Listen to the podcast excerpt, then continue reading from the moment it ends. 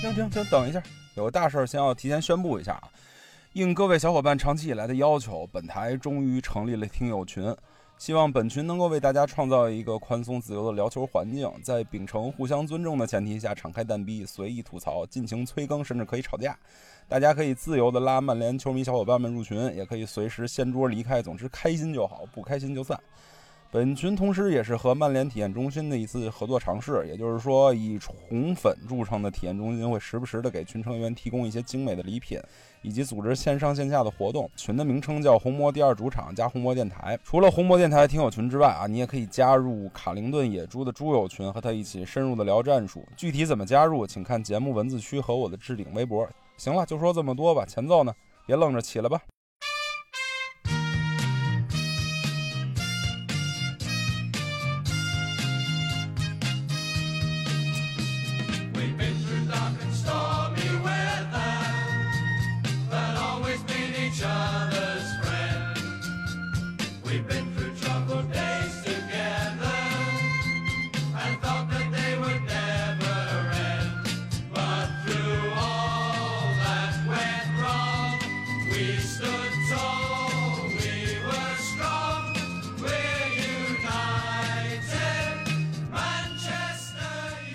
欢迎收听红魔电台第一季第二十八期节目，我是皮特多。我是张大树，英超在经历了三个多月停赛期之后，终于要复赛了。红魔电台的常规节目也算正式回归了，我们可算又要有球看了，让人泪流满面。相信经历过这三个月的足球真空期之后啊，就好多朋友已经忘了这赛季英超已经踢到哪儿了。比如说今天我看见海淀蔡依林老师那节目，直接发出了“足球是什么，曼联是谁”的呐喊。所以我们就赶紧趁这机会把节目更了。比赛之前给大家做一前情提要，也顺便把剩余的赛程做一个展望。呃，这期内容比较多啊，现在在开头先给大家念叨念叨，当个目录，就分个几个部分吧。第一就是复赛之后英超的变化，第二是复赛之后球队阵容及打法的变化，第三就是目前球队的状况和未来的目标。当然了啊，这么重要一期节目，光靠咱俩肯定是带不动的，所以我们就请了一个重量级嘉宾，大咖，所有曼联球迷的心头好。来隆重介绍一下啊，卡灵顿野猪野猪老师，欢迎欢迎欢迎老！师，欢迎欢迎欢迎欢迎！哎，大家好，我是你们的小野猪。嘿嘿嘿，这野猪老师大家肯定都都熟，这个所有关注于曼联技战术打法的人，不可能没有看过野猪老师的深度文章。呃，但是吧，就是以防还有人不认识，野猪老师给大家简单介绍一下自己。呃，前面说是最重量级的嘛，可能是体重最重量级的 哎，说体重的事儿，我还欠顿饭呢。啊。对，好像有这事。对，我记得，我哎记得好像你们第一期的时候就邀请过我，然后那时候我说，好像那个是皮特托说，就是有空来来北京就录期节目是吧？然后对对对对，你们终于意识到了，这只猪是真真的难抓，是不是？所以我们这次用了一个连线的方式。对对对对对，趁着趁着疫情连线的方式，其实又打开了一扇新的门。没错，啊，野猪老师给我们介绍一下自己。呃，要说的话，我可以说是真正意义上，就是论坛很多二十年老球迷嘛，我也能算一个嗯二十年老球老球迷，那真是看了二十多年了。呃，要说最初的根源的话，可能是呃坎通纳那时候，但是坎通纳的球我是一场都没看过。那时候我我我知道坎通纳的时候，是因为在那个新闻里面看到他退役的新闻，当时哦我就很震惊，哎，一个人退役还能做新闻，然后他放的那些集锦，哇，完全把我那个足球的观念完全颠覆了。为什么踢球能踢得那么帅？那是九七年的事儿，对吧？九七九七年应该九九七年五月份退役的役。对对对，应该九六九七年，我记得那时候好像是欧洲杯吧，嗯有一届欧洲杯，啊，从那个时候开始，慢慢的对这支球队有印象，然后就关注他们了。那实际上，所以那九九年那那一个赛季是看下来的。九九年的决赛肯定没看啊，那时候还是上小学吧。但是 但是小学但是那个放暑假的时候有看，放暑假看到决赛了，还在客厅滑跪，就看录播也能滑跪。那真的那时候看的是很有震撼感。那怎么开始在在各个平台上写文章的呀？一般呃，都在哪个平台上发表？这个倒是蛮巧合的事情，因为其实我一开始也不是专门专业写这个东西，也是半路出家。呃，我的好朋友犀牛跟我说，他他跟我聊球的时候感觉不错，但他说为什么不分享给大家呢？所以我就嗯，开始慢慢的自己写点东西。要知道我那个高考语文可是不及格的，现在也可以做写手，我觉得也是蛮 真真没看出来。也是蛮奇妙的吧。不是，我觉得野猪老师可能就实际上在现实当中应该是某支球队的什么教练之类的这种，对对对对对，对是吧？是那种感觉。呃，就是无论从表达能力还是这个足球的战术的专业能力，都是就不像是我们这一般球迷的这个水平。就是一般球迷也可以，只要多看就行了。我跟皮特多就属于看球这么多年都属于比较费电的人。对，其实其实其实我们俩一点不比你看球晚。我九九年是真正的看了决赛的，我早上起得早，开电视就就惊呆了。从那一刻以后，我完完全全把自己定性一个曼联球迷，也算是二十年老球迷了。对你如果经历可过是我们经历过的话，可是我一定会爱上曼联的。那个九九年那一那一届真的是太有震撼力了。啊，真是现在想起来还能浑身起鸡皮疙瘩呢。但是我们俩就真是属于看球费费电的，这个这个技战术只停留在停留在 FM 跟实况层面，以及做个节目蛋蛋逼的水平。对，其实技战术东西没什么深奥的，其实也不用去深究你技战术懂多少，懂不懂多少，这个真无所谓。看球，每个人看球都有自己的乐趣，只要你喜欢曼联，我们都是好朋友。哎，对对对，只要喜欢曼联，大家都是好朋友。哎，话说回来了，那犀牛老师最近去哪儿了？我怎么好久没见着他了？犀牛啊，犀牛好像因为呃也是野生动物嘛，比较难难抓到它。你们你们俩就是就是走位漂浮二人组，就 过了不一定哪儿的时间。对，也比较难待一点。哎，那我听你说也算是重度的球迷了。那这三个月休赛期没球看，怎么熬过来的呀？那不是太大的问题，因为我平平常都要得看那些本赛季的一些录像、上赛季录像，我都得看，所以现在嗯也只是多看几遍而已呗。我是这样，每场比赛直播看一遍，直播看完以后看那个自己录的录播看一遍，然后开始写复盘，写好复盘以后没有事了以后，就比如说周一周二没事了，然后再开始看第三遍，那一遍是要开始蛮看的蛮细致的。每个人在什么时候干什么事，我都会做个记录。我我跟大树是两个是两个极端，我是一个就是直直播党，我属于就是每场直播无论刮风下雨什么情况，我每场直播都必看。然后大树是就属于一个录播党，所以啊我们俩随缘党在看球的角度跟情绪上不太一样，但是都没像你一样把我们俩的这个看球频率都给涵盖了，一一场比赛看三四遍。对，还有第三遍简直是 有些还不止三遍呢。哇塞，哇塞，怪不得。呃，咱们谈谈咱们这场呃这这这这期节目应该谈的话题吧，就是复出以后英超有什么变化？相信野猪老师已经看了几轮德甲的比比赛了吧？啊，对，德甲的比赛，说句实在的，也算解个渴吧。真的，你啊一直看、一直看录像，也会也会看腻的。看德甲比赛，给我印象也蛮深刻的。就是嗯，德甲的话，因为我比较关注那个球队技战术吧。嗯，德甲球队他在技战术方面，特别是在那个高位逼抢方面，他们做的是比较好的，可能是也是比较受瓜迪奥拉还有克洛普的影响，就他们比较重视这一块。所以看他们的比赛，技术含量还是有点的，就是他们的 球员水平有点匹配不上这些 这个技术，就是有点会出现一些问题。心比天高那种感觉是吗？对，呃，相比之下，英超大部分球队，我我我也是，就是经过这三个月的空窗期以后，也是两眼一摸黑，什么都不知道，特地回去查了一下资料。英超的大部分球队已经踢了二十九轮了，就是英超总共是三十八轮比赛嘛，也就是说，大部分球队还得踢九轮，另外还有四支需要补赛的球队，总共要踢十轮。呃，目前英超公布的赛程是六月十八号踢那两轮补赛，然后一直要踢到七月二十六号，然后把剩下的比赛都踢完。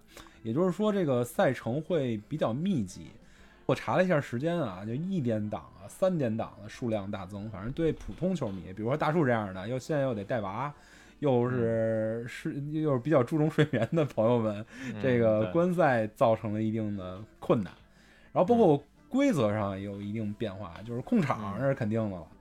这个好像说是一场上限三百人，这三百人这数字也挺逗的，就是无论是你看，就是像老特拉福德那样容纳七万人的球场，还是嗯。比如说就是小球队那样的两万人出头的球场，最后嗯。反正容让进的就就这三百人，嗯。就是有一比较比较奇葩的一个规则，德甲现在好像也是用的这个规则，就是每场能换五个人。嗯。啊，然后这个替补席上能坐九个，以前是七个嘛。嗯。我们在德甲也能看到啊，就是这个替补球员分开做成一大排，就每个人中间隔个两米。对，然后我觉得待会儿就嗯，啊，你说。我就说这个五换五个人就做做九个人这事儿，待会儿可以让野猪老师就随着这个曼联的这个这个这个以后这个阵型深刻的说一下，我觉得可能会有很大的这个影响吧。对，我觉得这也是一个呃合理利用规则，也是最好或者说最好的解读规则，也是每个球队或者主教练需要干的活儿。但我相信穆里尼奥可能会在这方面比较有心得，但是我们还是 会比较担忧索尔斯克亚他的之后的一些表现的。对，毕竟因为他一直换人这方面就是稍微对一直其实我们大部分时间里好像换人稍微慢了一点儿。对球迷会觉得他换人慢一点，但是我觉得他换人慢还成，就只要你换的对，我觉得稍微慢一点还成，这个影响不太大。但是呢，与与此同时还得考虑一点一个问题，就是前面那个大树也提到了那个叫什么，他那个时间好像很很紧是吧？嗯他一个月就要把九轮联赛踢完，哦，这是什么概念？基本上三天一场，而且他还有那个足总杯的比赛。足总杯嗯，对对，我们还踢足总杯比赛，这个几乎就是每周是双赛，没有停的。对，这个压力其实非常大，比这和跟世界踢个世界杯也差不多了，赛会制比赛也差不多了。这所以又是一个新的问题，对曼联来说又是一个新的问题。嗯，尤其是呃，曼联这种这种高压迫、高跑动的球队，然后再加上队里的那个兽医也比较多，对，兽医兽医太多了，对，所以你指不定几场就就不就都不行了。现在看起来挺全乎的，过几场对，现在是全员在齐的嘛。现在除了我们哎不不不不不，琼斯受伤了，肖尔琼斯现在拉胯了，已经已经已经开始了，呃，琼斯那个是啊小伤，不知道什么情况，反正应该不会太严重。也除了琼斯，应该全员到齐吧，因为还有预备队小将，所以人员是比较充足的。但是就前面那个皮特托也提到一个问题，就是曼联现在是踢高位压迫的。我们都知道，呃，索尔斯克亚带曼联以后，他做的比较好的就是他的高位压迫。那么你踢高位压迫，又会带来一个新的问题，就是不知道你们会有没有印象，就是我们这个赛季在几场强强对话之中，就是每当我们取得领先，要保保证这个比赛胜果的时候，穆里尼奥是怎么做的？换费莱尼啊，对吧？落 领先换费莱尼，落后换费莱尼，加个中卫堵住。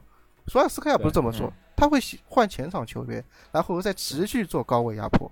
这一点的话，嗯可能跟瓜迪奥拉比较相似，但是这会带来一点问题，就是你如果持续的做高位压迫的话，体能以及那个球员的疲劳度会是个新的问题，再加上现在这么密集的赛程，可能会对曼联又是一个新的挑战。说到这个身体状况跟受伤，我还查我还真查了一下德甲的数据，德甲目前踢了几轮啊？三轮、四轮。然后有一个比较统计的比较粗糙的数据，说德甲在这三四轮比赛中受伤的概率是以前就正常节奏下德甲的三倍还多。呃，特别是有些有些那个核心球员一伤的话，那可能影响就比较大。比如我们都知哈弗茨，哈弗茨受伤了，哈兰德也受伤了，然后那个对桑萨尔乔也桑乔是慢慢复出，哎，对，桑乔复出了，萨尔克的那个核心中场塞尔达也伤了，还有那个门兴的前锋呃恩波洛也伤了，所以这些核心球员伤了，会对这些球队造成一些比较大的影响，包包括可能对曼联也是。嗯就这种核心球员，往往就是在技战术层面就他要干的活儿比较多，是吧？，非常而且也更非常重要。累一点。对嗯，比如说你你你更累一点你想啊，就是如果一上来嘎哒必费伤了，这这这，我觉得别别我你别别，你说我觉得他干嘛？我觉得我觉得这这这两两个礼拜集训的成果就一下都没了。不要不要不要说这种话。哎，其实其实说一比较真真是比较认真的啊，就是这个停了三个月，一下突然开始踢比赛，还挺危险的。职业球员不说，这野球圈里，我已经这俩礼拜已经看见了大概有四五起三四个吧，嗯，踢着踢着猝死的情况了。对，其实我这心里还是挺打鼓的。所以我看现在球队安排了很多训练赛啊，也就是要提点强度上去。如果真的现在这个训练这块拉胯的话，是是会有蛮大的危险的，也也会蛮蛮有风险的嗯。现在这个看球队训练，呃，视频看了看起来球员状态还不错，起码我们没有看到什么太太过体型过过于走形的一些情况，倒是没有。那个卢克肖回来以后，体型走走形还挺厉害的。不过在队内比赛的时候，大哥自己上演了梅开二度，所以我觉得状态应该不用太让人担心。可能改成那个注视中锋了吧？那场那那场队内训练是最后比赛结果是四比四，我记得博格巴有进球，然后拉什福德有进球，毕费有进球，然后那个、卢克肖进了俩。嗯，嗯，所以说到那个什么训练赛，昨天差点儿踢斯托克城把自己给搭进去太吓人了，我靠！啊。呃野，野猪老师知道这事儿吗？知道，就我觉得英超这个还是有点瞎搞。我我认为他们复赛还是急了点，而且我前面还听到你说要放球迷进场，我觉得零零和三百没有区别，为什么还要放三百进去呢？你差这三百块钱吗？啊，三百个球迷的钱吗？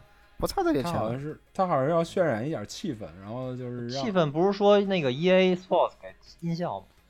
有有有有有差的太远了。不，有有有德甲，我听到他们现场放那些，呃就如果没判点球的时候还有嘘声，哎，我想哪哪来的嘘声？哎呀，这个这个虽然下礼拜就开始回来了，但是我觉得好多一旦一一堆不确定性的因素，比如说你看，要是昨天曼联那场球真的踢了，踢了一半儿或者踢踢完了，突然那个那他那教练确诊阳性的消息再过来，整个又嘎噔了。嗯，所以还是很危险。曼联再往后，我查了一下，是要跟西布朗再踢两场训练赛。还好这些球队都蛮近，离曼联曼联都蛮近的，对对，这算好消息西布。朗在在在伯明翰嘛，跟曼联大概有两两个小时的车程。反正就别病就行，这帮人对吧？反正以德甲为例，这个这个德国是一个在在在防疫上面做的非常好，恨不得欧洲最好的国家。然后英国是在欧洲应该是数一数二差的国家。反正这个这个这个强行启动，我觉得大家需要看到的这个不确定性真的是非常多。我再念一下曼联剩余的赛程吧。第一场对热刺，就是那个在在在停赛之前该打没打的那场比赛，然后再往下谢联。这我觉得这两场比赛是挺重要的啊！你像谢联嗯少赛一场，跟咱们差一分的差距。嗯，然后再往下是布莱顿、伯恩茅斯、阿斯顿维拉、南安普敦、水晶宫、西汉姆和莱斯特城。嗯天空做了一统计，就是按各个强、各个球队强弱的比算了一个系数。曼联的对手是所有就是这这这英超这么多球队里最弱最弱的。客观上来讲，曼联后面的赛程可能还相对容易一点啊，不能完全看排名吧，就是有些时候保级队压力是很大的，我们这里面保级队也不少啊。然后前六的选前六的对手只有莱斯特一家，但是你也包括热刺和谢联，这也不是好啃的骨头。而且一说弱，大家之前就是上半赛季的阴影是不是又来了？就是就见弱队拉胯。而其实我觉得博格巴跟跟毕费俩人都在的话，对弱队相对来讲应该没那么难搞。哎，就就是有一个就那超级计算机经常模拟，我我也不知道他们这个英媒是拿什么超级计算机做的模拟，每次都不准。但是反正他做了一个最后对后面比赛的预测，他的预测是曼联最后能拿到六十个积分，然后排名整个英超第六，是被谢联的六十一分给反超。嗯所以这野野猪老师怎么想？就最后排名 你你问我排名吗？我觉得这个我还是，你要我认真回答的话，我觉得曼联应该是拿不到欧冠资格的。我操，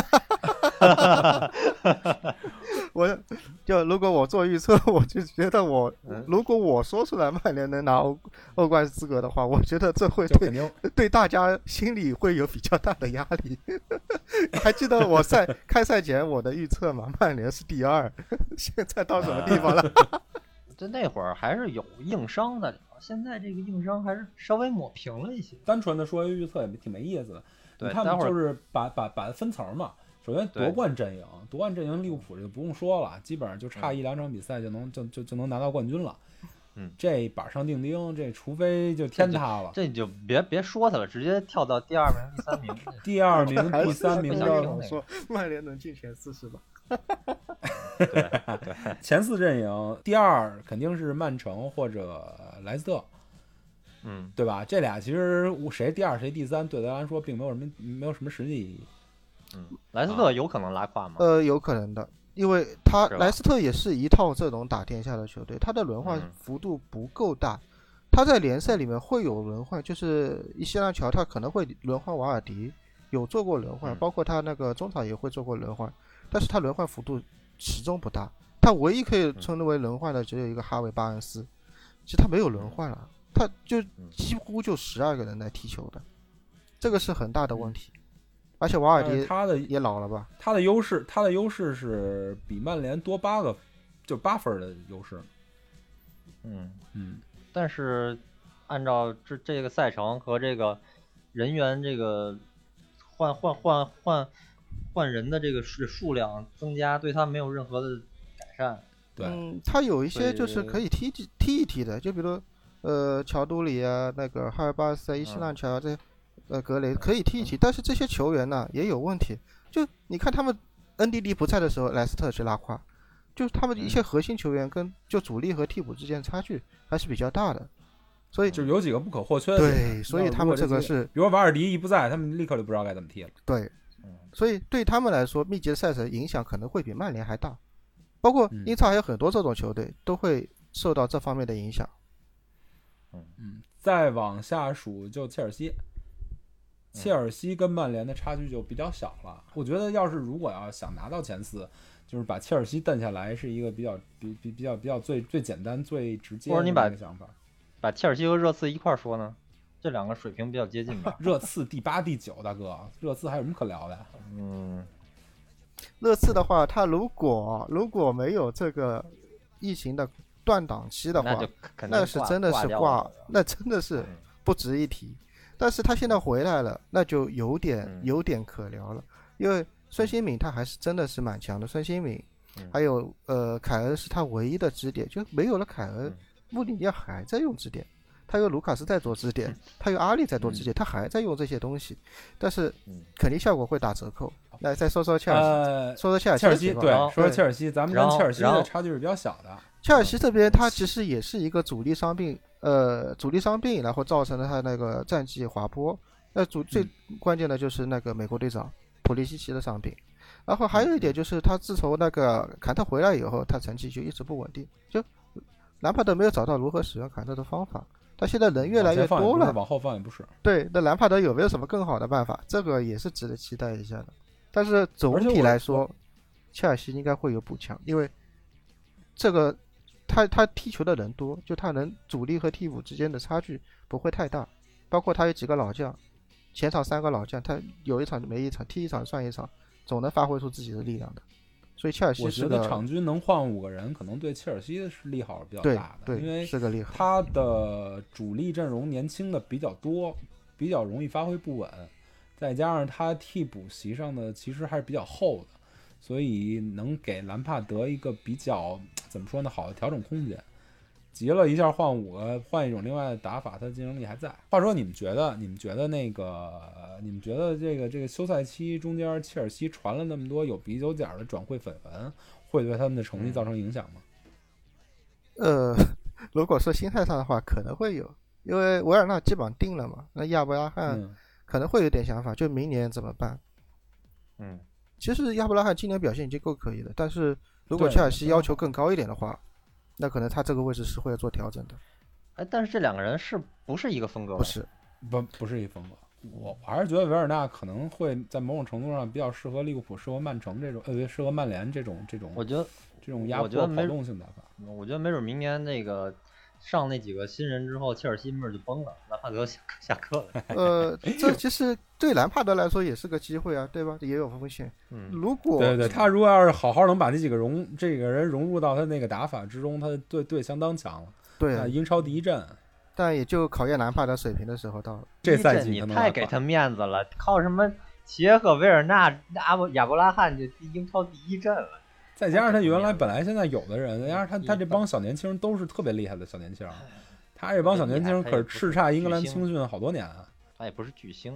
再往下说就是谢联，其实我觉得谢联这赛季踢的是相当不错的。这个超级计算机的事儿，把曼联反超一分，我觉得也不是完全没有道理。谢联少在一场就跟曼联差一两分我觉得这个超级计算机啊，还不如用 FM 跑一跑一圈呢，感觉更准一些。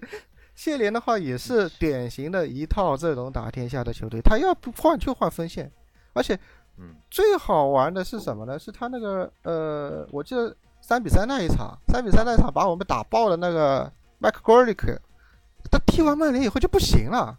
啊，然后他现在是老老队长夏普来打主力锋线，他其实除了锋线两个轮换，也现在又买了一个中场买了个博格，就是之前呃，是吧？斯凯尔有点也有有点想要的，也就这些人，挪威那个高个儿对妖人。然后没了，他就这些人踢球，所以他的阵容阵容厚度也不够。其实三比三那场就下半段他自己先崩了，就是阵容没有厚度嘛，是这个意思。呃，也不是那一个意思。他那一场的话，他其实曼联也是搏命的换了四二四来踢，也是取得了效果。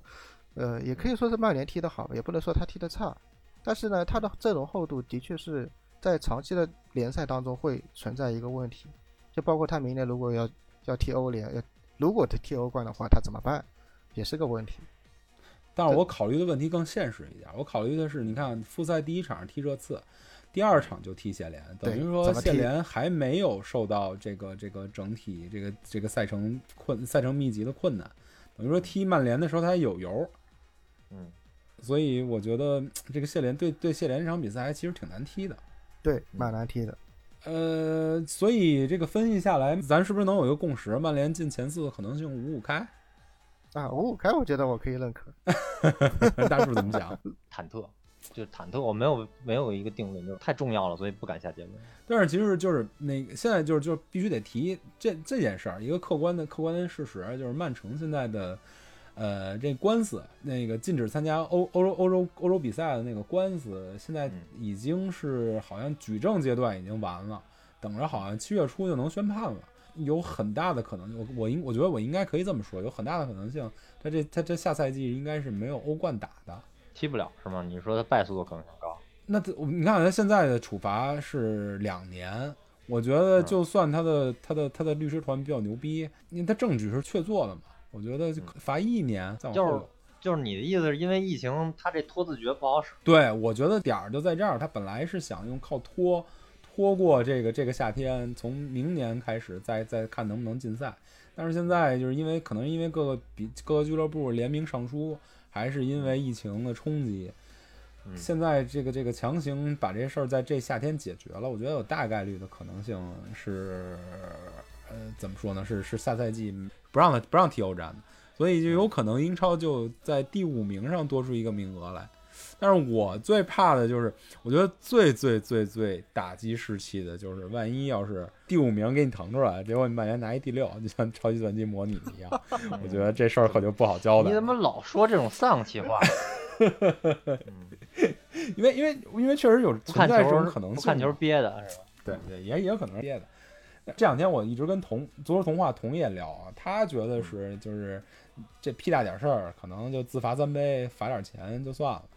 但是我的看法来讲，怎么着也能罚他一个窗口，就不能进。他要是罚，我觉得要是罚钱的话，就会引引发其他俱乐部极大的不满。就光是罚钱，因为大家都知道这钱对于你这个曼城来说不是事儿。尤其是在这个这个这个疫情来了，大家经济状况比较困难的情况下，对，它会让整个欧洲这足坛的这种这种这种环境更更恶劣。哎呀，所以就嗯看怎么着了。反正我是觉得啊，就最怕最怕就是你曼联最后拿一第六，然后这名额又腾出来了，这就太可怕了。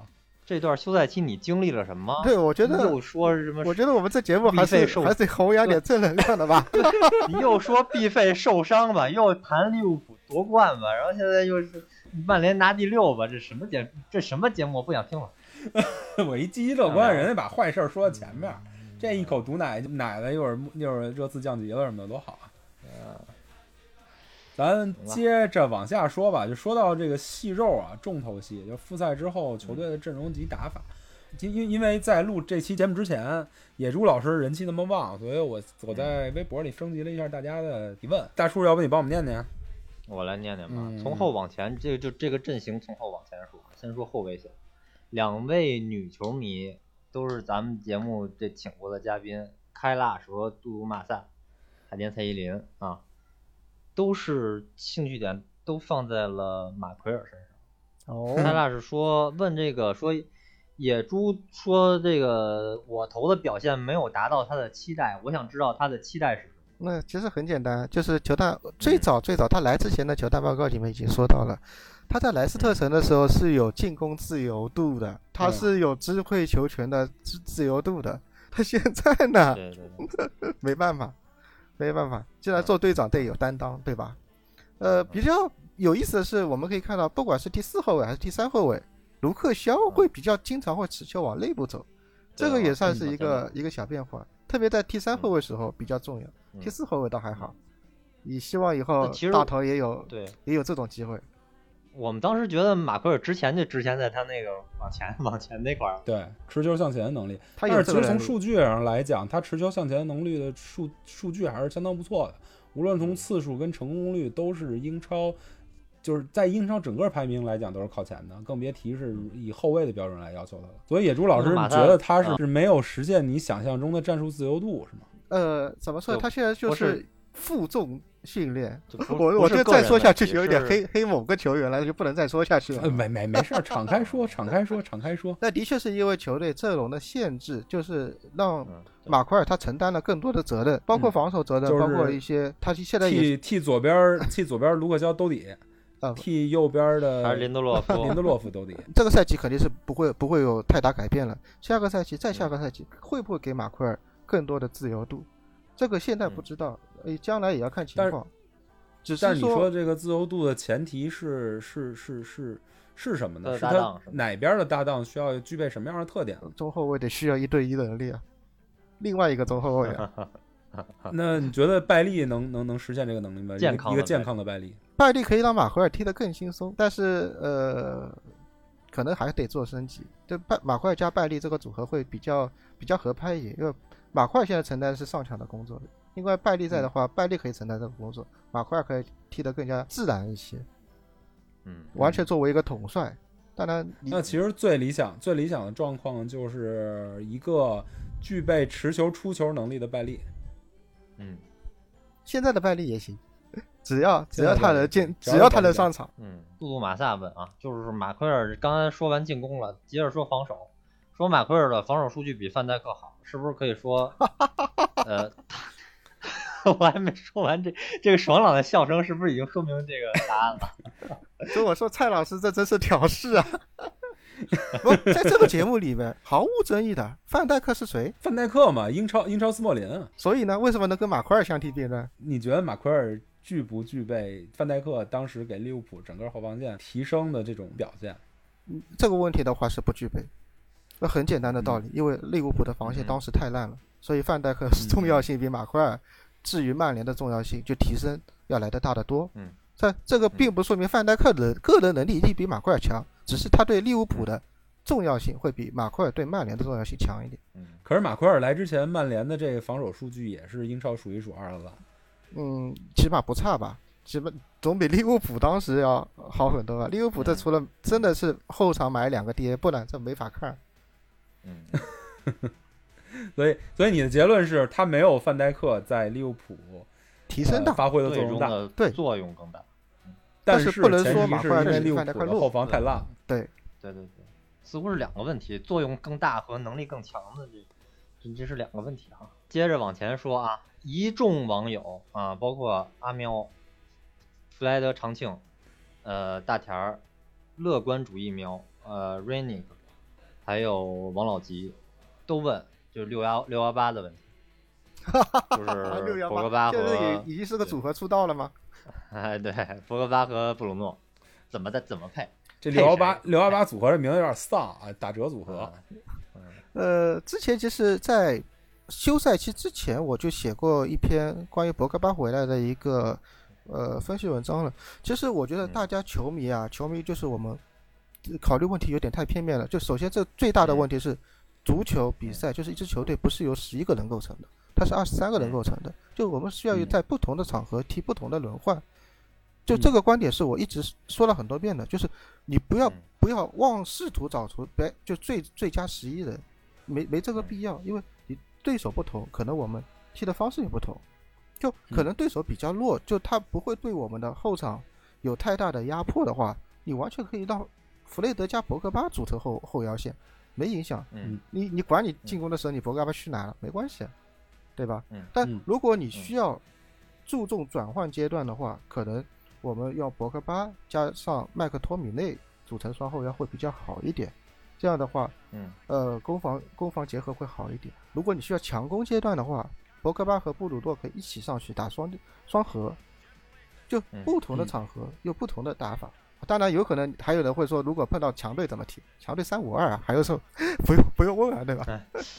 嗯 就是这是第一个问题，就是我们不要妄试图找出这最佳的十一个人的一套首发阵容，因为首发阵容可以嗯不同不停的改变，嗯根据具体场合具体改变。另外一个问题就是，如果他们两个一起上，应该怎么办，是吧？我知道大家肯定嗯想问这个问题。对，这肯定是一个最受关注的问题。对，我的我的答案其实很简单，如果要一起上的话，就是四二二二，嗯嗯就两个人双核的四二二二。其实这个四二二二呢，站位可能会是一个四三幺二的站位，也有可能是四二三幺的站位，这些都不重要。就是现在嗯另外一个误区就是球迷们不要太在意阵型这个东西。嗯嗯嗯因为我们现在聊到阵型，这是一个很死板的东西，就死板的阵型，嗯或者我们会把它称为防守站位。就防守你怎么站呢？嗯是四三幺二还是四二三幺？嗯这个不重要，我们现在要看的是你进攻的站位、高位逼抢时的站位以及后场输球时的站位，每个站位是嗯阵型都是不同的。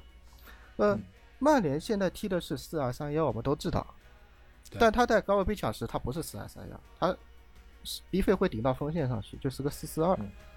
嗯嗯呃，包括在后场输球时，他也不是一个很很很傻的一个四二三幺不动的，也会也会做微调，会变成三三幺三，就这种东西。呃，是不是有很多球迷会提到，就是有没有可能的两个人一起踢个四三幺二？因为我还看到那个媒体上有说，把布鲁诺后置，把博格巴前置，好像有这个新闻是吧？对我今天看他太阳报吧，各个媒体排的，居然有人把博格巴排到前腰位置上，然后把布鲁诺撤到撤到后面，我觉得这呃完全是属于有有有没有可能现在有？但是我觉得呢，在，我觉得只能在存在于某种特定的强攻的不不场上的这个状况。这个还是我说的，这是 这是个防守站位四三幺二。你如果这两个人一起上的话，他们可能你要你主踢的是防守站位吗？不可能啊！嗯嗯所以对啊，这个阵阵容踢到后面，如果你要进攻的话，两个人应该还是一个平行站位的一个双前腰站位，也是个四二二二。嗯嗯，然后本赛季我们踢过一场四三幺二，我不知道你们有印象吗？就是那个客场踢埃弗顿一比一的那一场。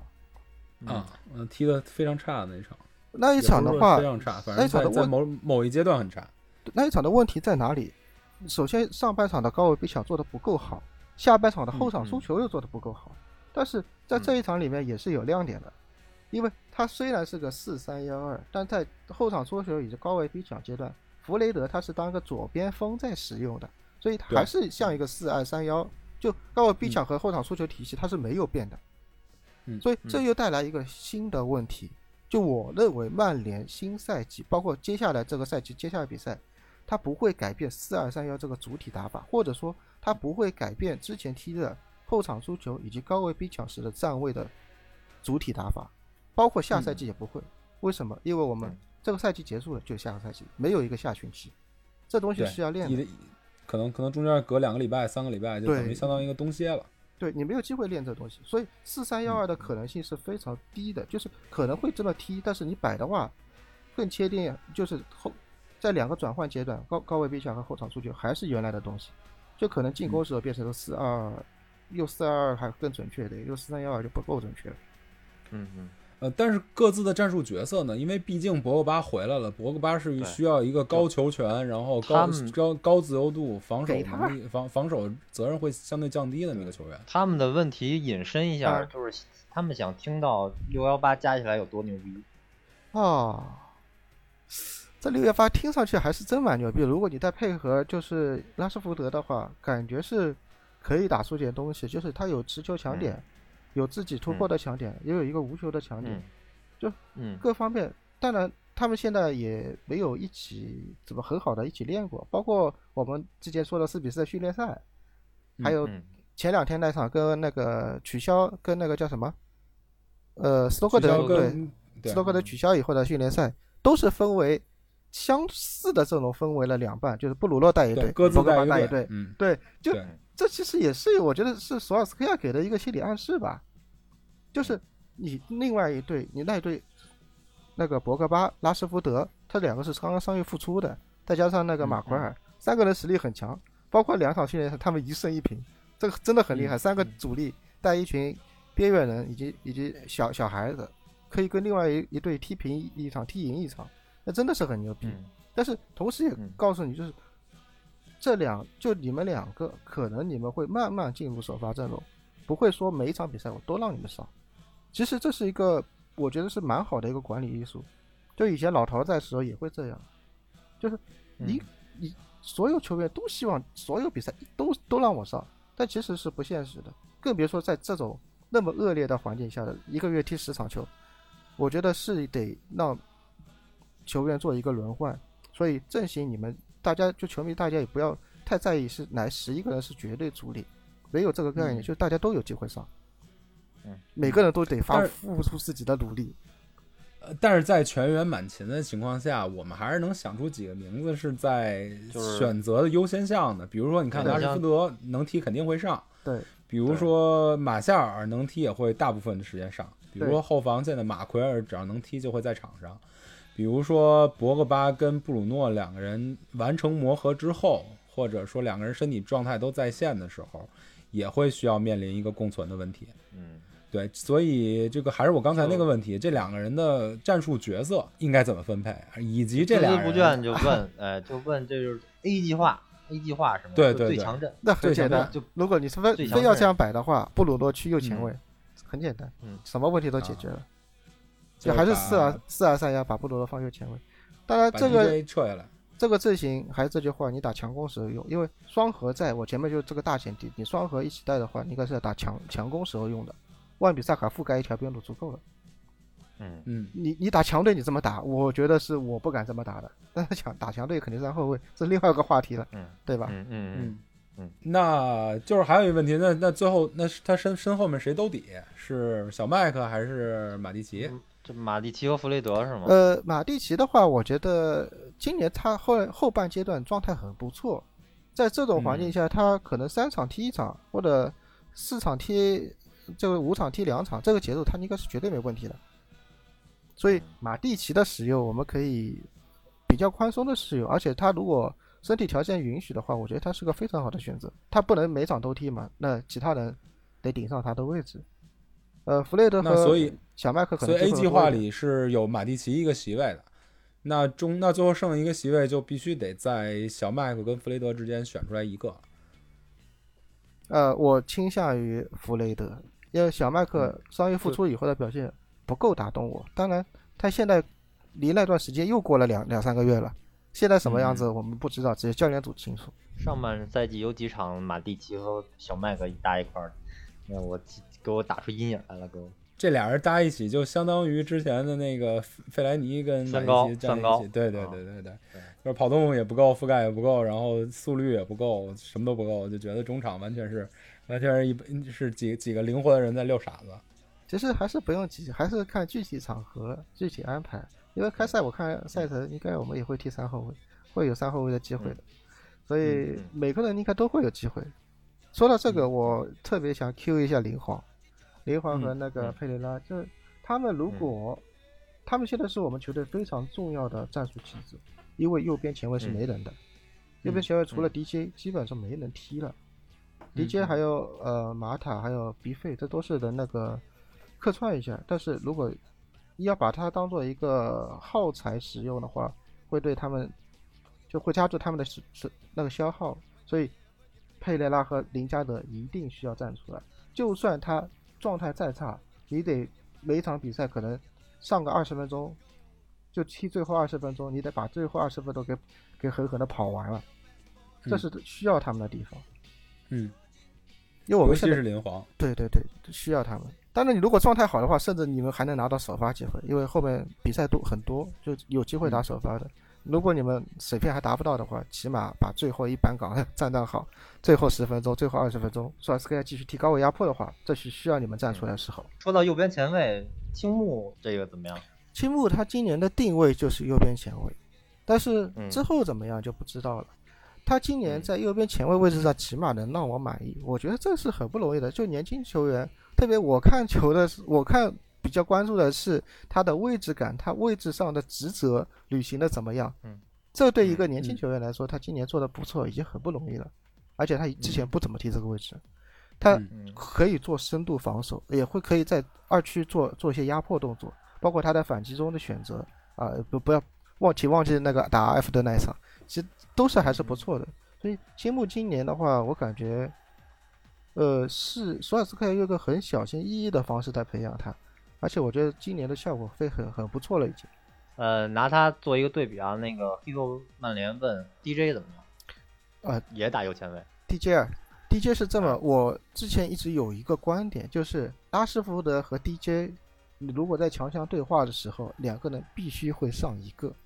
为什么？因为他们能，他们能做深度防守，而其他球员做不好。嗯，你需要一个边线球员来做一个深深度的防守，所以 DJ 的价值在这里。包括他有可能以后可以慢慢的改造成翼位，也有可能。就他现在索尔斯克亚给他的，呃，给他给他一个 title 是最好的防守型边前卫，的确他嗯嗯。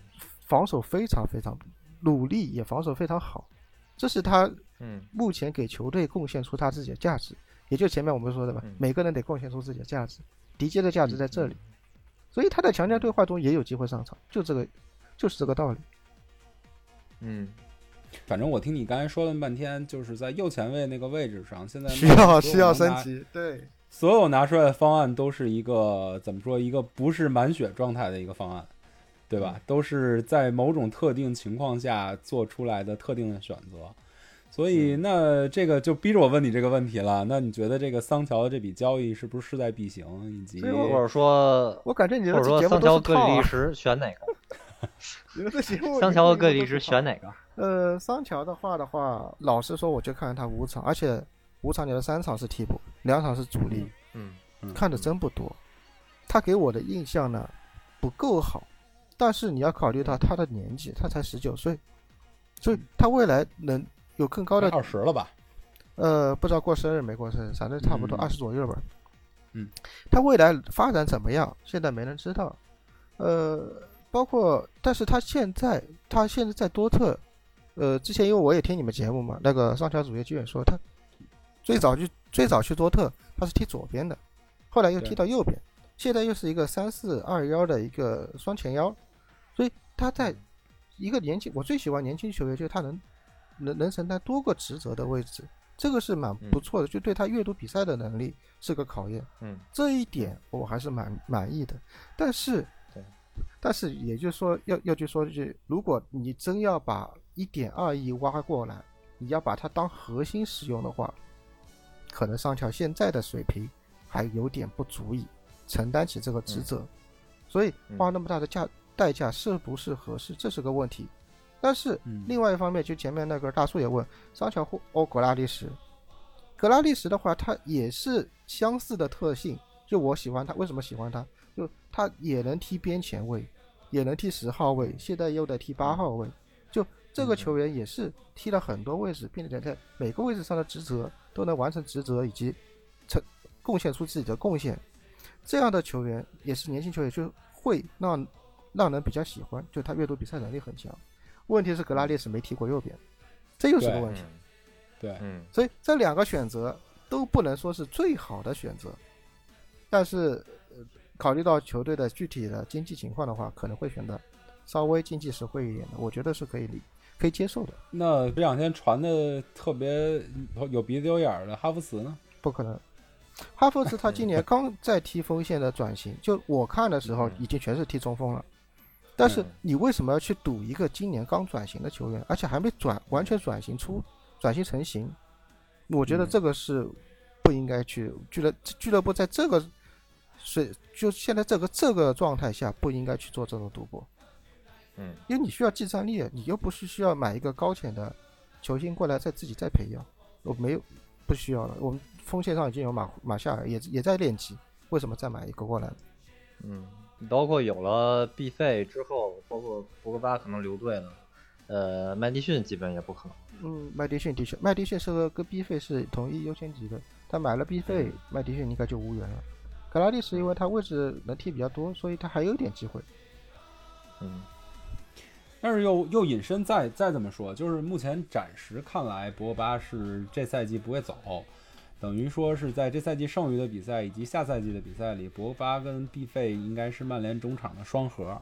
那你觉得这个剩下的这几个搭子，比如说马蒂奇，比如说小麦克，比如说弗雷德，能让你满意吗？能你你你觉得这俩人这这几个人是给他们俩这个双核搭配比较合理的这个这个这个水平跟能力，还是你觉得应该需要引进一个什么样的球员把才能把这俩人拖起来？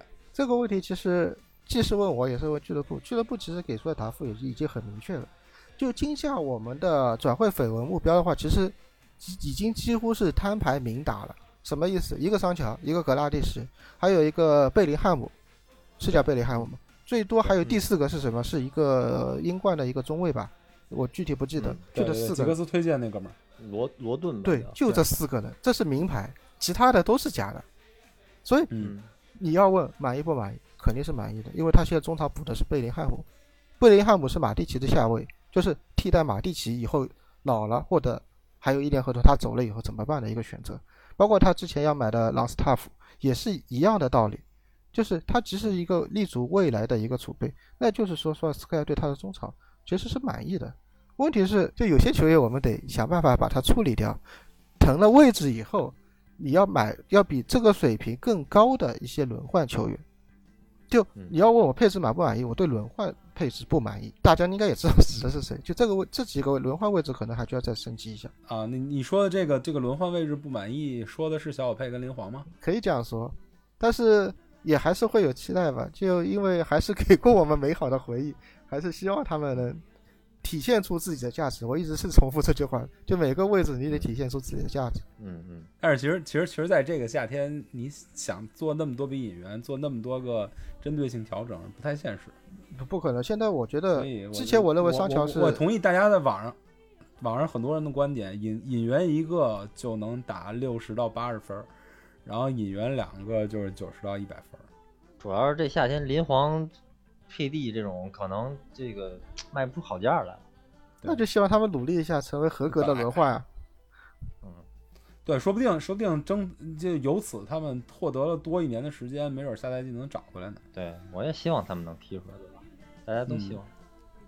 呃，咱们说了这些问题，还其实在这三个月的间歇期，曼联的队里虽然没有大改变，但是有一些小的细节性的变化，比如说伊哈洛租借延长到了冬天，哦，非常好的消息啊呃比如！说小天使的合小小天使的合同马上就要到期了，这这这个这个野猪老师怎么看？这个不遗憾，也是我认为，其实曼联这种俱乐部，我们应该有点胸襟，就是我们为了培养球员而做的青训，而不是为了呃球员，我们为了俱乐部的利益在培养年轻人。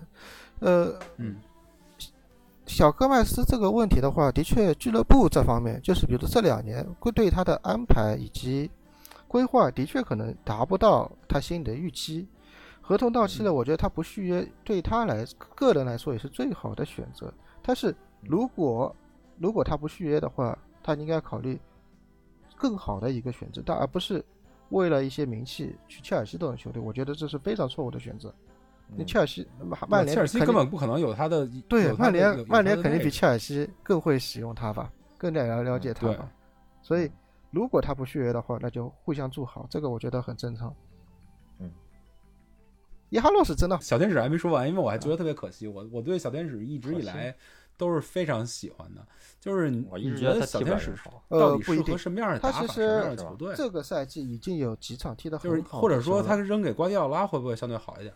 哎，你要说到瓜迪奥拉，联赛杯一比三输曼城那一场的替补，他上去踢了十几分钟，踢得不错，应该是嗯。联赛杯那场，我有点不记得，咱是踢曼城，有一场替补上场踢得不错，还有一场纽卡斯尔四比一大胜纽卡斯尔，也是上场替补替补上场踢得不错，而且嗯他比较他会乐意做进攻的对抗，就你们会觉得他嗯。身材不行，但他比较喜欢做进攻的对抗，这个是一个一个球球员踢球风格吧，我觉得这方面还是还是不错的，别管对抗成功率，卢卡库对比是吗？就我的意思，他踢英超的话，其实呃是有机会，但其实给他的机会是不够多。而且特别我提到那两场球，他替补上场踢的是真的好，我对他这两场球的印象很深。我认为他的水平目前阶段是可可以在曼联踢一个位置的。但是问题来了，就是又要说到又要说到林加德和佩雷拉问题。曼联的青训就是林加德和佩雷拉，我们之前一直被某些群体喷我们使用球员是看 DNA，也就是主要 可能集中在这两个球员身上。其实这两曼联的 DNA 是这么回事，就是我们会给青训球员机会，包括林加德，包括佩雷拉，我们会给他们机会嗯。但是，一旦你如果达不到球队的呃 level，达不到这个 level 的话，嗯会有新的青训来取代你的位置。嗯我们之前在曼联踢过青踢青训踢踢出来的，踢了几年以后再离队的也不少，维尔贝克克莱维利，嗯对吧？这种这种例子不少的，所以嗯青训我们就还是这一个萝卜一个坑，就现在小天使的坑被佩雷拉和林加德占掉了。如果这两个离队的话，我倾向于让小小贝留下来，这是没问题的。但你如果这两个人不、不处理掉的话，那小小佩我觉得留下来也对他没什么好处小小小天使，小天使，啊。小天使对小天使留下来对嗯他也没什么好处。嗯对。呃，那那伊哈洛呢？伊哈洛这个伊哈洛挺逗的，伊哈洛呃延续一波三折哈，对他恨不得就是把这个这个这个交易一直谈到了最后一天，而且特别逗的是，就直接直接把他租借到了冬天。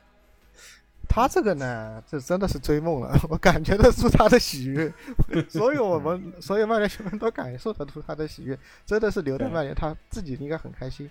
包括他呃 宣布那个达成协议以后，说了一些我觉得稍微有点不大得体的话，就是我觉得，可能还是太开心了吧。当然，对曼联来说肯定是个好消息，非常好的消息。就是我们是，呃，伊哈洛有可能他会成为下一个锋线补强之前的一段过渡期，因因为嗯。苏亚，我看出叶苏亚金的合同可能快到了，因为之前嗯传过叶苏亚金，就可能就也传递出一个信息，其实蛮好的信息，就给马马切尔信心，你会还会用你的。今年你的表现我们满意的，所以我们只补一个轮换的锋线锋线选择就足够了。嗯，这其实是两方面信息，包包括那个对伊哈洛来说也是个很好戏，打个短工他也开心。然后曼联也把钱留在可以更需要补强的位置上，都是好消息。对，所以伊哈洛这笔交易很很棒。这真是伊哈洛，简直是每一个曼联球迷就是最心中最喜欢的那个剧本，而且他你能看出来他的他的这个这个开心啊，从从内而外的开心，就包括呃，就在这个这个这个这几个月疫情期间啊，我觉得从视觉上来讲，就光看各个球员体型的变化以及精神面貌的变化，可能多或多或少都有一定的下降。比如说卢克肖那个肉眼可见的肉就多了。包括这个博格巴的肌肉线条也从那个特别紧致、紧致的瘦肉型线条变得稍微圆了一点儿，但是这个这个伊哈洛真是肉眼可见的肌肉力提升，你没看这肌肉都完全爆出来了。嗯那包括两个眼也是炯炯放神，我觉得伊哈洛可能是呃最明显的一个吧，就是复赛以后身体状态比复赛之前身体状态还好的球员。嗯，呃，我还得再念一念球队目前的状况跟未来的目标，以便这个听节目的大家赶紧把这个这个状况找回来，赶紧想想曼联现在到什么状况啊？嗯。这个呃，以联赛来说，曼联目前十二胜九平八负，积四十五分，排名联赛第五，距离排名第四的切尔西还有三分的差距，距离排名第三的莱斯特还有八分的差距。这个积分榜紧随曼联之后的是狼队和少赛一轮的谢联，这俩球队都是落后曼联两分儿。这个八到十一名的球队，包括阿森纳，包括热刺，都跟曼联其实也就是两场球的差距。然后这次宣布重启的，除了联赛以外，还有足总杯。足总杯目前是进行到了四分之一决赛，在六月二十八号会跟诺维奇踢一场四分之一的决赛。这个足总杯还剩下的球队里还有谢联、阿森纳、切尔西、莱斯特、纽卡和曼城也都还没被淘汰。呃，曼联还有一个比赛是欧联杯，欧联杯就是大家如果还记得的话，在停赛之前最后一场比赛就是欧联杯，目前是八分之一的首回合比赛，第一回合就大家在空场比赛那场五比零大胜的林茨，基本上就出现了，但是这个欧联杯目前还没有进一步重启的消息，就根据欧冠跟欧足总放出来其他的风声吧，有可能在在八月回归。然后打一个保持现在的比赛场数，然后把这个赛程调得更密集一点，这个目前还都不太知道。嗯呃，野猪老师看看怎么说吧，反正咱们赛季的目标是肯定不会变的，就是一定要进欧冠，下赛季的欧冠。我是觉得这个足总杯还踢了干嘛？这真的是，这完全完全鸡肋比赛，因因为赛程我们都觉得，但是索尔赛程已经很紧了，赛程非常非常紧了。包括如果他还要真要踢欧联的话，这欧联一踢，几乎前面说我们有可能两个赛季之间有两周的休息期，这个也没有了。嗯就从哎从，但是这欧联比赛要是回来，他也会是在整个联赛跟足总杯结束之后，啊对，就等于说你把现在所有比赛都踢完了，然后歇个可能歇个一礼拜左右，然后咱们大大家再集中再踢这欧联杯。这个欧足联这个呢，因为现在嗯几乎都是五大联赛了，欧联可能还有一些其他其他球队。对，呃，要看五大联赛复赛情况，如果都 OK 的话，那大家应该还愿意踢。因为这东西呢，首先第一个涉及到钱，第二个涉及到欧战名额，这还是大家会有点兴趣踢的。嗯。但是呢，欧联的话，你如果把时间排得更紧的话，那对曼联来说也不一定是个好消息。因为如果你按正常踢的话，曼联呃两周踢一场，那个还是比较稳定度还比较高的。你现在把赛程挤压的话，随机性会增加。如果嗯你要赌欧联拿拿欧冠资格的话，感觉不是非常好。但是现在其实这个架架构其实比较合理，就是说如果联赛你现在肯定联赛拼前四，哎，对，联赛如果拼前四失败了，欧联杯还能有退路做一兜底。对对对，对你是希望就是踢完联赛再踢欧联杯是吧？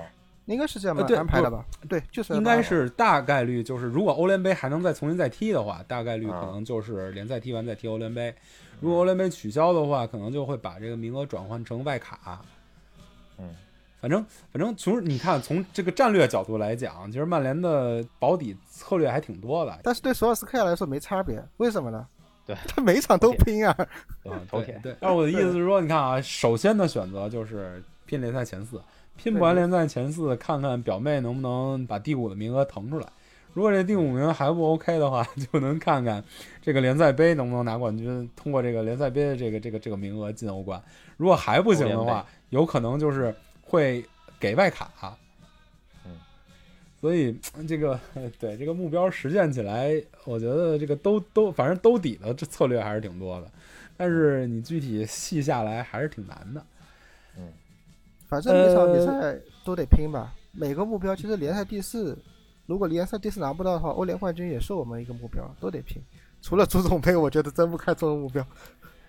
可是目目前好像从舰队策略角度来讲，虽然斯克亚希望把等于说他执教以来拿到的第一个冠军作为一个整个球队崛起的一个基石，所 以他可能对这个这个足总杯还是挺看重的。啊，足总杯有什么基石可言？呃，老头也是他是足总杯出来的，老老头也是先拿了足总杯。不是那会儿那会儿经济整个经济状况跟现在不一样，经济环境跟现在不一样。现他在主要看钱啊。它是一象征意义，就是啊就是说明我拿了足总杯，说明具备我一个崛起的一个可能，大家心气儿也会提升。我们是一支冠军球队。还象征。呃球，衣合同到期了吧？马上谁啊，不是球衣合同，和球衣合同就要消了吧？如果没有冠球衣合同消了，哦对，然后就是减减两前合同也千万，没了吧？减两千万这个吗合同也没了吧？这个是连续两年无缘欧冠的话，会有那个惩罚条款。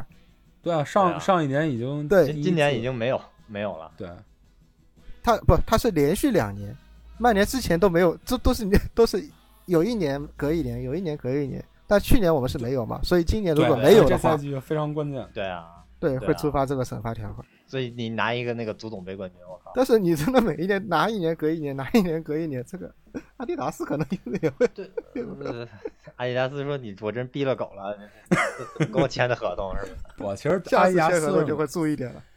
反正阿迪达斯在签曼联上其实是稳赚不赔的，这个他肯定是这个稳赚不赔的。对你你你这个进不了欧冠，最大的影响是球队营收的影响，并不在于他在赞助商。曼联就是曼联就是躺着，他恨不得得保级了，他的话题性是最强的。穆里尼奥把曼联带成什么尿性了？那这个这个这个球衣不是还照卖？嗯嗯，咱们说点现实的啊，就回来的第一场对热刺，就是那场未完成的比赛。嗯呃，野猪老师怎么看？咱们咱咱们先这么说啊，会排出一个什么阵容？你这个直接给了个非常值得直球啊！对阵容其实一般性的话，我们会预测打法。如果你说阵容的话，其实因为这场比赛我也会做，我已经做了一个很详细的分析了。我脑子里面已经过了一遍应该怎么踢，很简单的打法还是四二三幺，不会踢三后卫嗯，因为这场需要做高位压迫。嗯，呃，咱们先从说阵容，这样这样这样那个听节目大家脑子里会比较有画面。还要把手让我把首发全预测出来吗？吧，咱们大概说一下这个打法跟跟跟这个阵容肯定是肯定是密不可分的嘛。这守门员德赫亚毫无疑问，左后卫大概率卢克肖对吧？右后卫小小万也是没没什么跑的，两个中卫马奎尔跟林德洛夫。对，也没跑。对，那这个后腰就是问题了，后腰两个后腰是马蒂奇跟博格巴。我会选择的跟你完全不一样，我选择的是嗯弗雷德加麦克托米内，嗯，嗯很有意思哦。嗯接着往前说，那前面那个三呢？拉什福德必、费肯定会占一个。拉什福德、必费、DJ、嗯嗯，马夏尔。对。那你肯定会问我为什么博格巴当后手。对你肯定会问为什么缺这个，因为很简单，第一个就是因为这场是要踢高位压迫的，所以嗯。弗雷德和麦克托米奈的覆盖能力是比较看重的。另嗯。外就是弗雷德在转换第一下的压迫力是非常好的，这点是博格巴做不到的。而嗯。博格巴能做到的出球能力，这个在热刺并不出色的高位逼抢面前，我觉得也无所谓，有弗雷德就足够了。嗯。所以嗯，呃，博格巴这场的战术意义不是太大，而且如果博格巴上场的话，我还担心对面主教练会有一些盘外招，嗯嗯嗯会比较，这就有点搞搞心态，就蛮的讨厌了。所以我觉得，嗯如果这场如果从技战术角度来说，应该是四二三幺低高逼抢。呃，从人员配置来说，我们这个配置足够，已经足够赢下热刺了。嗯当然，我只是站在我们自己的角度上说，就热刺这几个月里面，他有没有进化？穆里尼奥会不会想出破敌之策？我不知道。嗯嗯只是从我们的角度来说，以热刺之前就穆里尼奥带队以后踢了大约呃二十场左右的比赛做一个参考的话，我们应该有蛮大的几率可以。哎呦，我怎么又又要下结论了？就是我觉得还是赢面还是会比较大一些的。嗯，阵眼在哪儿啊？中场中场的话，就是呃或者说热刺的弱点在哪儿？热刺其实很有意思，他现在踢的很有意思，他分为三中卫和四中卫两个不同的体系，落点分别在不同的地方。他当他踢四后卫的时候，他的宽度会出现问题，就是如果你经经常进行强弱侧转移的话，他弱侧的保护是非常薄弱的。你可以转移到弱侧，然后弱侧寻求一对一攻击他的机会。那一对一，曼联一对一的强点是谁？没错，就拉什福德。这一场的思路很简单，你就让拉什福德去攻奥利耶，这是个非常简单的方法。包括曼联第一场怎么赢的，上对第一对对就第一场也爆出翔来对了，对怎么赢的就这么赢的，就是他对边后卫之间的保护他会有点问题，这是他最大的问题，嗯这是踢四后卫的问题。但也有可能，因为他这场应该是他是主场吧，所以对，热有刺主场。应该会踢四后卫。但是穆里尼奥是一个非常只要能拿积分，我不要不要面子的，拉得下脸。对，拉得下脸的人，那他可能会踢三中卫吗？可能的。那他踢三中卫的问题在哪里呢？他踢三中卫的问题在中场，因为他的三后卫，用我的话说是非常保守，他的三中卫站位非常紧密，三个人站站得很紧密的位置，然后会退防的比较深，这会造成什么问题呢？他跟后腰线，他跟两个边翼位之间会有空档，嗯他踢这个三后卫以后，就自从热刺踢了三后卫以后，热刺被反击造成的进球以及射门是有大环比有大幅下降。原因在哪里？原因就他五个人后最后线的五个人，他退得很深。你要快速通过中场，OK，让你过，但是我最后五个人严阵以待，去等你来。所以热刺在这换了五后卫以后，他的防反上呃反防反击上做的会比较好。但是呢，问题又来了，他这个五后卫呢，还是这句话太保守了。问题在哪儿了？如果你再进行横向的拉扯以后，他进行到边路补位或者补内部，就是补翼位以及中后卫身中间空当的是谁？是是后腰。你把后腰吸引出来以后，再打回中间，嗯，他的后腰线会出现问题，对，非常大的问题，所以他会怕远射。嗯，嗯所以这场比赛在我脑子里已经非常有轮廓，我们应该怎么赢热刺，嗯，非常有轮廓了。只要踢得好，就能赢热刺。当然，这前提是热刺还是踢之前的东西。把博格巴放到场底下当后手，那那是在什么情况下，在什么场面下博格巴会被换上去？呃，第一就是如果首发队员有些球员发挥不够出色的时候，那肯定会换上去。第二个就 万一 万一真落后了，那你必须强攻了。嗯强攻的话，那就没办法了，你必须撤掉一个后腰上博格巴。嗯，也就是说，那又回到咱们刚才聊的问题了。那个博格巴在，B 费在，两个人应该在战术角色上应该怎么分配才能共存，才能发挥最大？很简单，这场的话，你前面如果听听我说，他四后卫还有三后卫的弱点的话，都是一个词，攻他都是一个词，拉扯，嗯。嗯，都是一个词。嗯，因为你必须调动他来回动，只要他横向一动，肯定有肯定有问题，特别是落侧嗯。肯定会有问题。那这样的话嗯，博格巴是一个梳理球权的高手，B 费也是个梳理球权的高手，同时 B 费也是个无球前插的高手。然后我们还有一个边路的一对一的高一对一的强点拉什福德。就这场比赛很简单，就是你要制造一对一或者只找寻他们防线上空档的机会，只要能做到。热刺的这个五后卫防线还是有问题，就算看上去他五后卫站的一字排开没什么问题，后腰线百分之一百会有问题。只要你嗯多进行拉扯，嗯，那那那那这个热刺的进攻会对咱们造成什么威胁？逮着林多夫打呗。呃这一点的确会有这个问题。对，就是防守上，我们的防得住热刺吗？第一场的话做得很不错。第一场的话，因为我们那个马奎尔做得非常不错，他几乎完全做了凯恩的保姆，凯恩回撤他就回撤，就是不管在高位逼抢时，高位逼抢时我们看到，呃，马奎尔有顶到对方禁区弧前的画面，就你凯恩回到这边，我也我回到这边顶到这边来防你，就不让你不让你做一个直接接应。在阵地防守时也有可能，哎，马奎尔会顶着顶着顶到我们前腰的位置上，因为你你那个凯恩回撤，我也回撤，就跟着你凯恩回撤，就不让你凯恩做一把支点的作用发挥出来。但是嗯另外一个点就防不住了，孙兴民这个点很难防，这个所以是头神的点，就是对热刺有没有机会呢？也是有机会的，但是前提是我们要减少热刺阵地进攻以及反击的次数。那如何减少呢？又是说回老问题了，高位逼抢。所以这场的正义，我们这场比赛关键点就在高位逼抢。如果你能在这方面限制住热刺，那么我觉得这场比赛基本上还是稳的。就前面我们聊到他三后卫四后的问题，那是阵地进攻时我们如何攻破他铁总阵。但如果攻不破的话，我们也可以在高位逼抢中找到机会。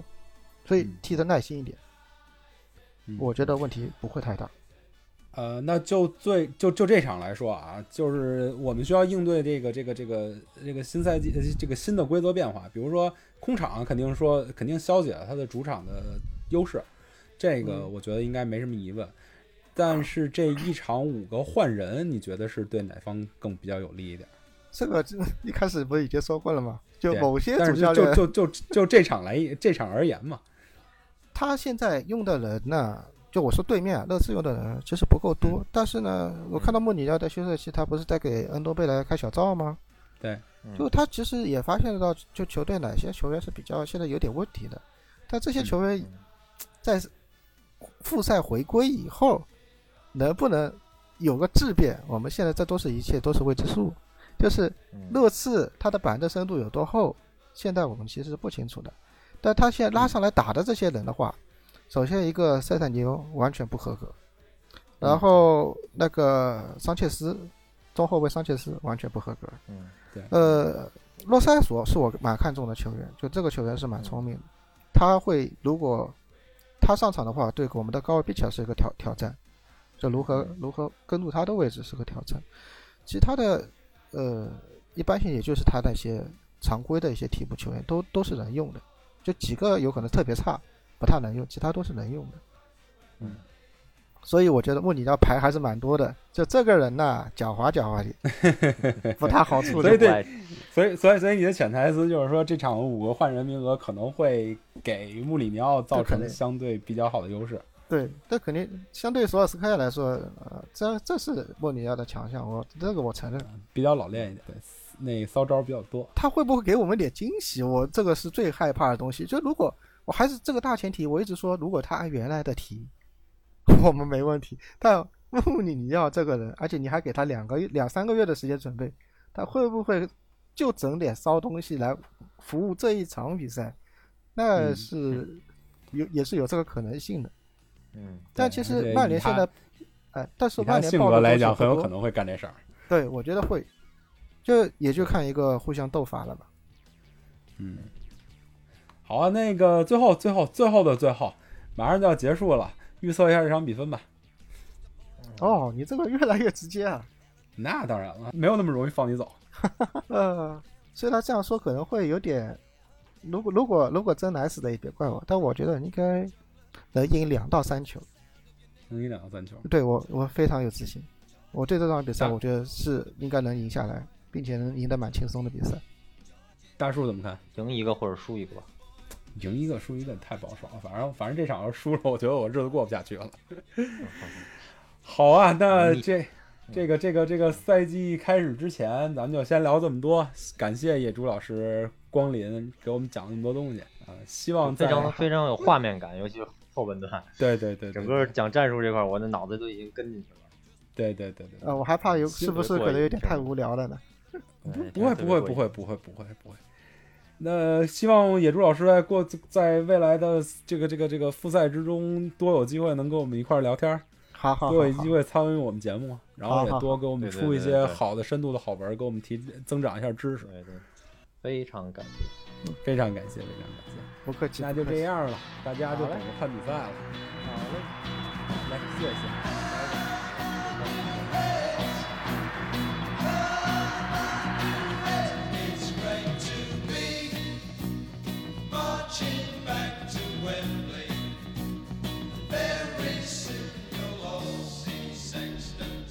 彩蛋时间，彩蛋时间。在我们昨天录制节目的时候啊，同时出了一个消息，就是阿里，因为之前在在机场的那个视频嘲笑亚裔，被英足总处以禁赛一场的处罚，这一场正好就是对曼联这场比赛，所以我赶紧又把野猪薅回来了，聊了一下阿里禁赛的对这场比赛走势的影响。首先，我觉得阿里这次禁赛一点都不冤枉。你参考之前曼城比西尔瓦那件事，他只是跟队友之间、熟人之间一个玩笑，最后他也是被英足总禁赛一场。阿里这次他是没有对特定人，而是对一个亚裔群体的一个歧视行为，所以我觉得他这次禁一场，绝对是这个太便宜这小子了，一场绝对不够。呃，当然这是英足总的判罚，我们也没法推翻。然后说下，如果阿里缺席的话，他会对这场比赛造成的影响。其实的话，就热刺来说，其实阿里缺席影响不会太大。为什么呢？他他原来踢四二三幺的话，阿里会出现在十号位位置上。他在买了贝尔温以后，他还有那个拉梅拉，这两个人都可以代替阿里顶到攻击手的位置上去。但是因为这两个球员都是比较偏边路属性的，就他可能会把一个四二三幺的四人攻击组变成一个平行站位，那么最有可能变化的阵型就是四四二或者五四幺的平行站位。呃，在进攻方面，我觉得对热刺的影响不会太大，但是有可能就是因为阿里的竞赛，他为没办法提四二三幺了，这场比赛有可能热刺会被动的打三后卫阵型，这个是一个我们需要提前预估到的一个一个点，不知道我们的教练组会不会有所准备。